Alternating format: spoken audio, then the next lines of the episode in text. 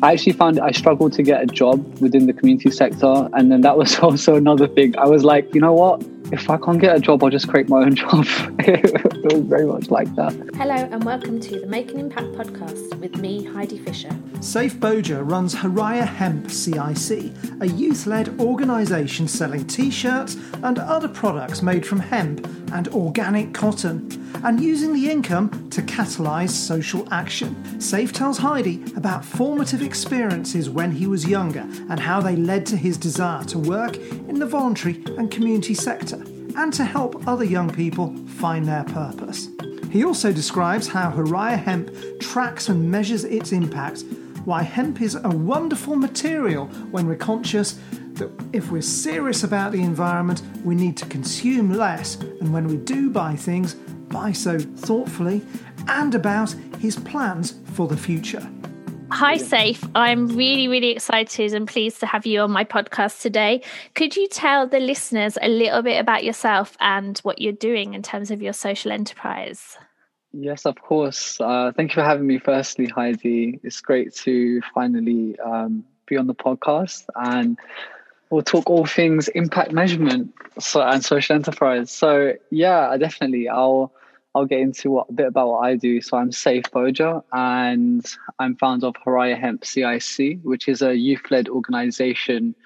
We sell hemp and organic cotton and ethical clothing products to businesses and consumers, and we actually use the sales from our T-shirts and products to drive our social mission, which is to empower young people, specifically in boosting creativity, self-esteem, which is very important. We use social action as a way to actually do this. So what our aim is, we use social action as a way to get young people to position themselves within the world and really understand what's happening. And hopefully this can be a way to get them to lead their own change and understand the path that they wish to take, essentially, in the future. And creative design is quite an important element of that. We use creative design as a way to create open discussions around community issues. And essentially that's what we do with our clothing as well. We use designs to voice, in a way, some social commentary around current world events. In a nutshell, that's what we do. Okay. I love the fact that you've combined the hemp clothing with social action. However did you come up with the idea to put the two of them together?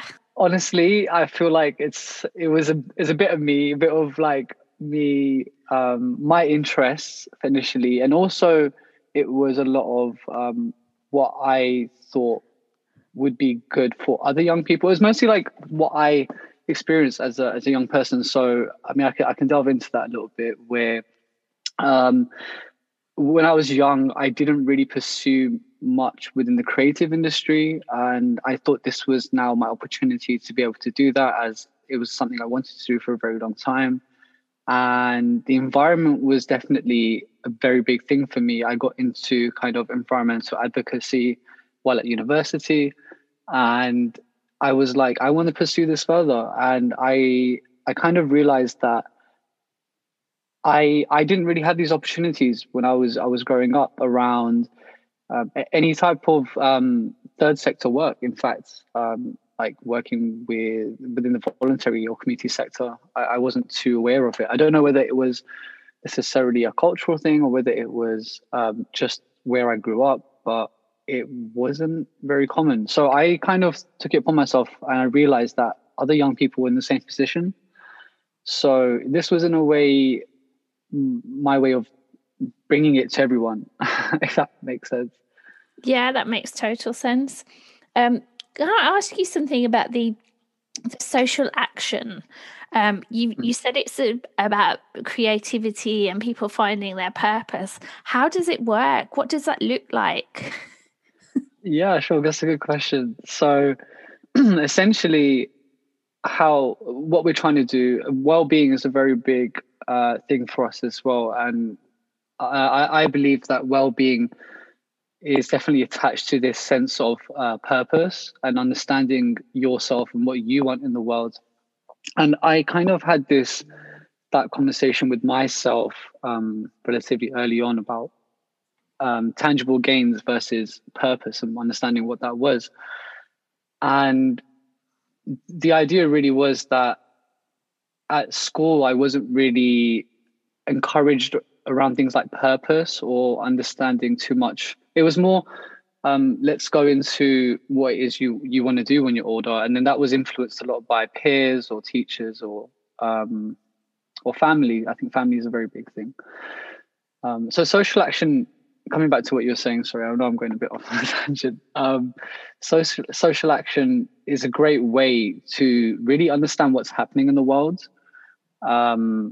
to see not just the wider world, but within our communities. And this idea of learning what's happening to the people that are around us, it lets us know that we can actually make a difference, firstly, that we actually have the power as not just individuals, but as groups to change something within our community or the wider world.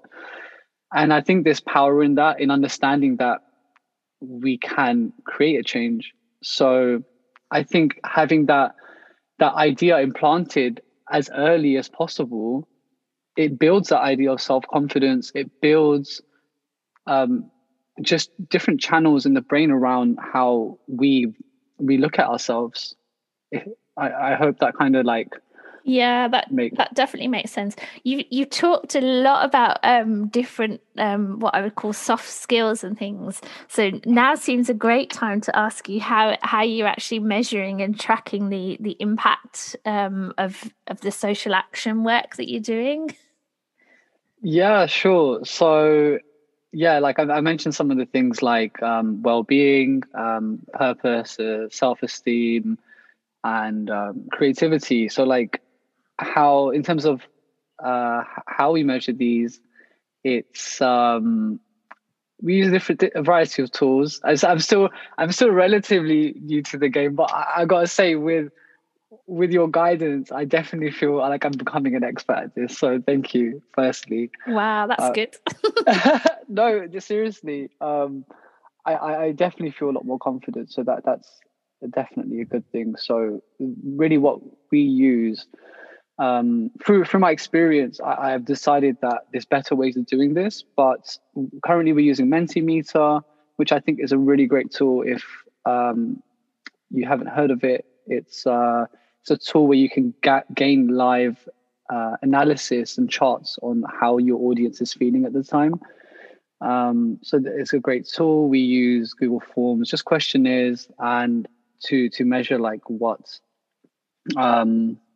is the impact of our work, essentially. And so far we're seeing that we are hitting the right spot, but there is still a bit more things that we can improve on, which is good because we want to know what those things are that we can improve on. In terms of what you've obviously you've mentioned, you're relatively new to this kind of world of actually running a social enterprise. What would you say is the biggest learning for you through that process of getting started and up and running? It was just taking action. Early on, I kind of began to see what was wrong with the world, and it really frustrated me, more so around how we're being pushed into this idea of a consumerist lifestyle that we in a way, it's not like I feel like we're made to take the blame as the general public, but we're kind of this idea of consumerism is just perpetuated upon us. And I started to realize many things wrong with the agricultural industry, with the just corporations in general. There's many other issues, like my personal experience around race and class inequality as well. And when I started to kind of put these things together, it was like I needed to do something about it, essentially. My first response, so I studied forensic investigations, which is completely different to what I do right now. And I wanted to actually try help people. That was the main thing, and I think that was how I identified my purpose, was around helping people. But I had realized that there's a lot of, it's hard to make change from the inside, was the what I established. I had lecturers that were in the police for a very long time. Obviously, there's things like bureaucracy, many just challenges trying to make change from the inside. So I was like, okay, let's try it from the other angle. Let's go from the outside in. So this is my, like how I saw it was, this is my way of trying to implement some kind of change, whether it's systemic, whether it's local, whatever it is. As it grows, obviously, we'll see. But I think what I'm trying to get at is, you need to kind of, for me, it was understanding what it was I wanted to achieve and do within the world. And I know that it was through identifying my purpose. And I guess that goes into the work that we do. We want to help other young people to identify. Purpose is a very theoretical thing. It's very hard to establish. But if we can get even just a bit closer to identifying what those interests are for us, and whether that could be through identifying our skills, what we're good at, it's a great step forward.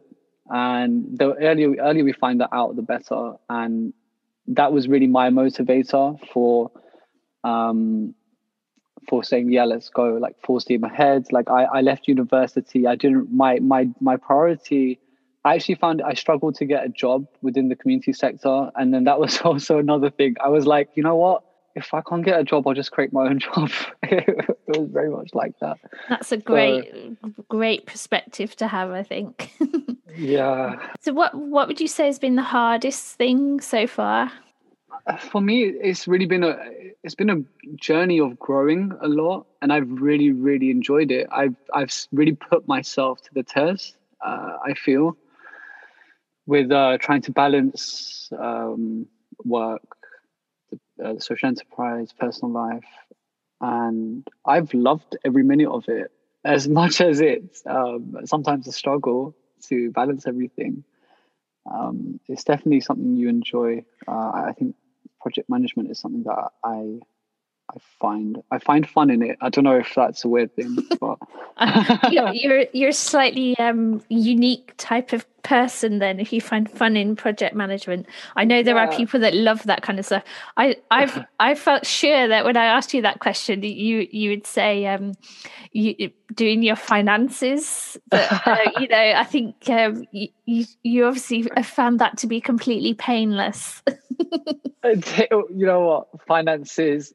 I think there's elements of it that I'm okay at, and there's elements of it that I really struggled to wrap my head around. But again, you've shone some great light on that, and it's definitely helped me to put things together. Like, I think that was definitely one thing.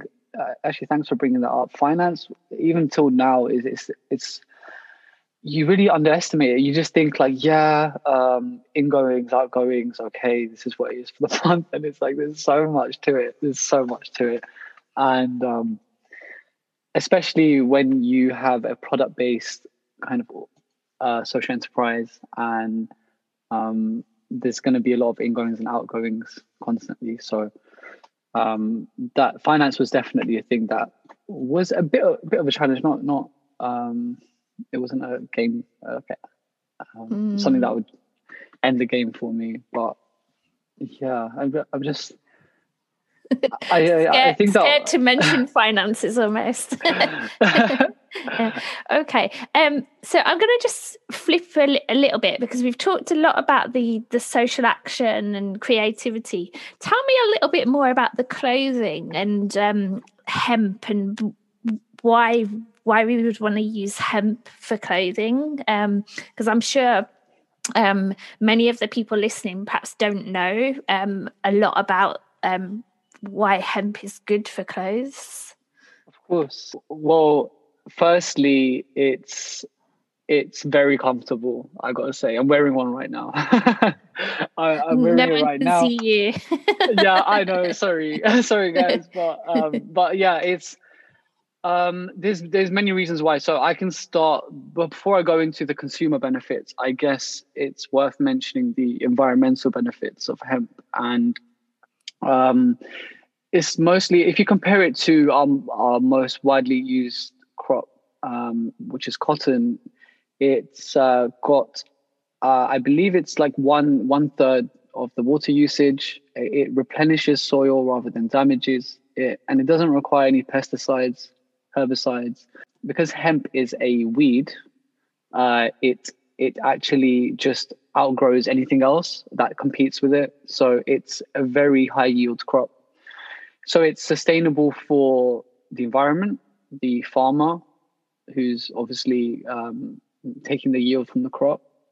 And all round, it creates a very good cycle from start to end when it gets to the consumer, because once it's manufactured and it gets to the consumer, it's had a very low environmental impact due to the less use of resources to make it. And then once it gets to the consumer, you can benefit from it in the sense that it's much stronger than cotton. It's resistant to mold. It actually retains heat when you're cold. It actually lets out heat. It's breathable when you're cold. When you're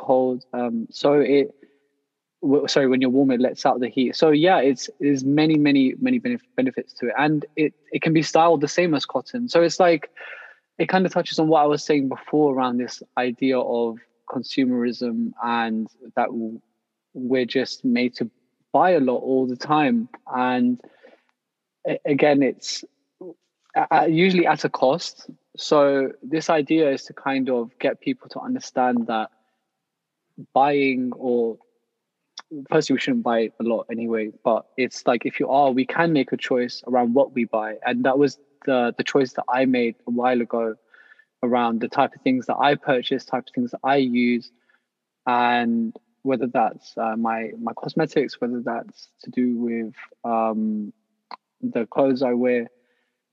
It's we can make those choices, and it does make a difference.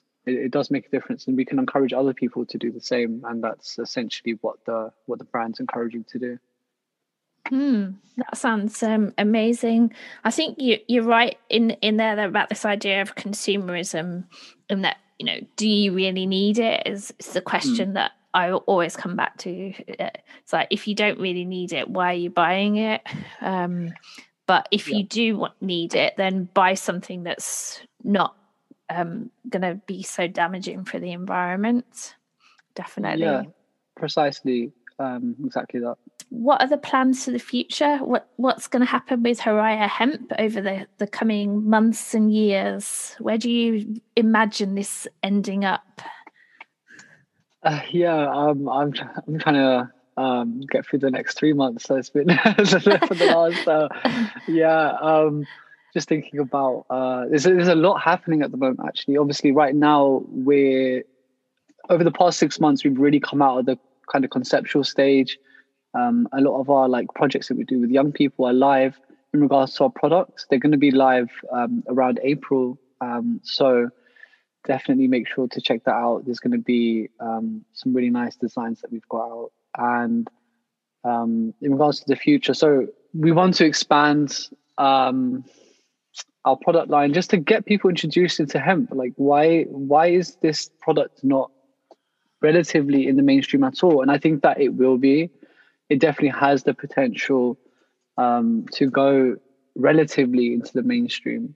And there is a very big push around making informed decisions around the things that we buy. So I think that there's potential for hemp. And the idea isn't that to just solely buy from Haraya. I hope that other brands adopt this and make a change. The idea isn't just to make Haraya the only brand. It's essentially, Haraya itself is a campaign. We are campaigning for change within the industry, and that is what we're doing, and this is our stand.